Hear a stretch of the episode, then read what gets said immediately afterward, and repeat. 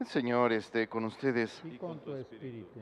Lectura del Santo Evangelio según San Marcos. Gloria a ti, Señor. En aquel tiempo Jesús subió al monte, llamó a los que él quiso y ellos lo siguieron. Constituyó a doce para que se quedaran con él, para mandarlos a predicar y para que tuvieran el poder de expulsar a los demonios.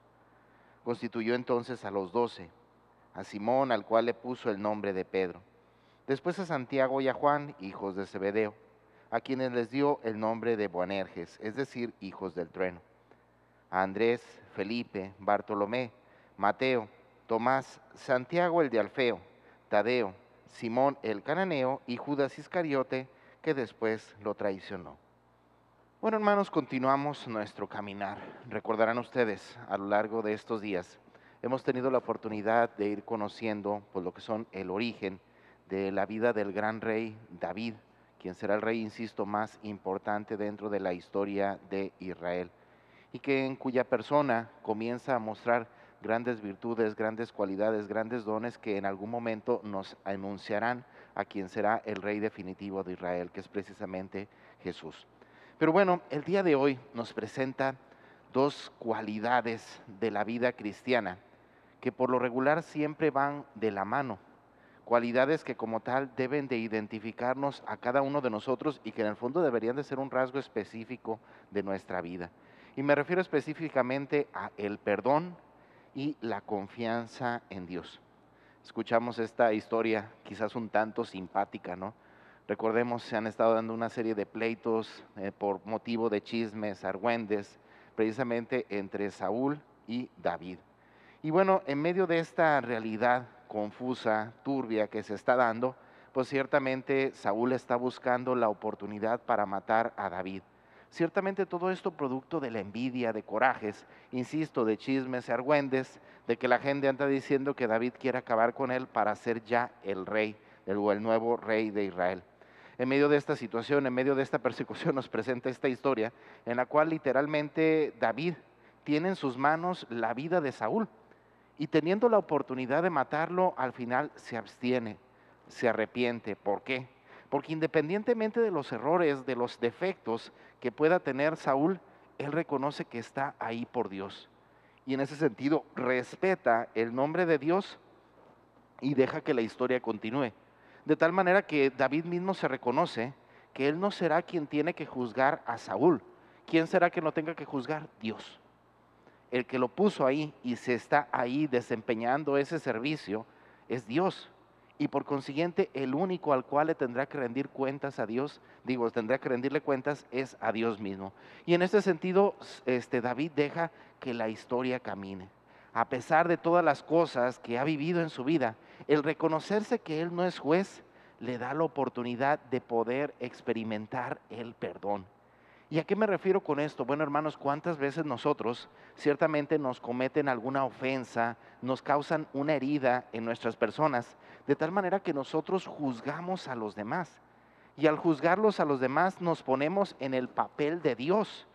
Y no es así, hermanos. Nosotros no somos nadie para juzgar a nadie. El mismo ejemplo nos lo ha dado Jesucristo. Entonces, si David tiene la oportunidad de perdonar, es porque él se reconoce que él no es Dios y que Él no será quien tenga que juzgar las acciones de tal o cual persona. Por consiguiente, es capaz de dar el paso al perdón por la confianza que le tiene en Dios, que Dios es el único juez, que Dios es quien se encargará, insisto, de juzgar tal realidad. Por ello, hermanos, al final de cuentas, nosotros en nuestra vida constantemente nos encontraremos con situaciones de este tipo, ¿verdad? Me refiero a situaciones en las cuales nos causan alguna herida y tenemos que reconocer que nosotros no somos nadie para juzgar. Si nos han causado algún daño, si se nos han causado alguna herida, tengamos confianza en Dios.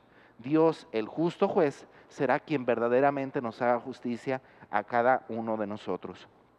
Por otra parte, en el Evangelio del día de hoy escuchamos el llamado Jesús que Jesús hace a los doce discípulos.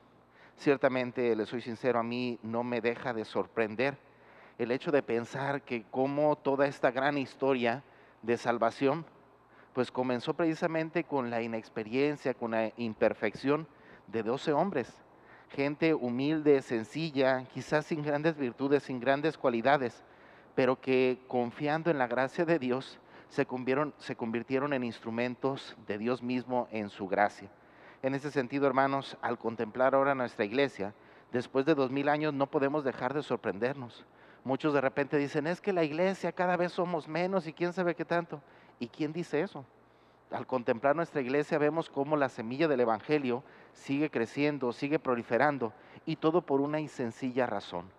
Como escuchamos el día de hoy, Jesús envió a esos discípulos para expulsar a los demonios. Y si recordamos el lenguaje de San Marcos, en el fondo el expulsar demonios implicaba liberar. Si lo vemos desde esta perspectiva, ¿cuántas personas en el mundo no necesitan la liberación de Dios? Y refiriéndonos a tantas heridas, problemas, dolores, sentimientos, enfermedades, que sinceramente como sociedad no nos dejan ser libres. Es ahí donde, hermanos, tenemos que reconocer que es verdad, como iglesia hemos crecido y seguimos creciendo, pero como iglesia sigue haciendo falta que más hombres, al igual que ellos, sencillos, humildes, con su incapacidad, con su inexperiencia, confíen en que no son ellos, sino la gracia de Dios. Confíen en que en el fondo, hermanos, insisto, nosotros no somos nada, pero al convertirnos en instrumentos de la gracia de Dios podemos lograr grandes cosas.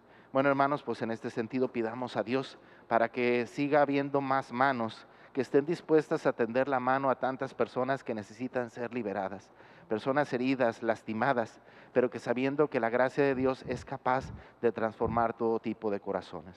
Así es que hermanos, no perdamos de vista, nosotros no somos jueces, el único juez es Dios. Nuestra labor es perdonar y confiar en Dios, que Él siempre es quien hace justicia.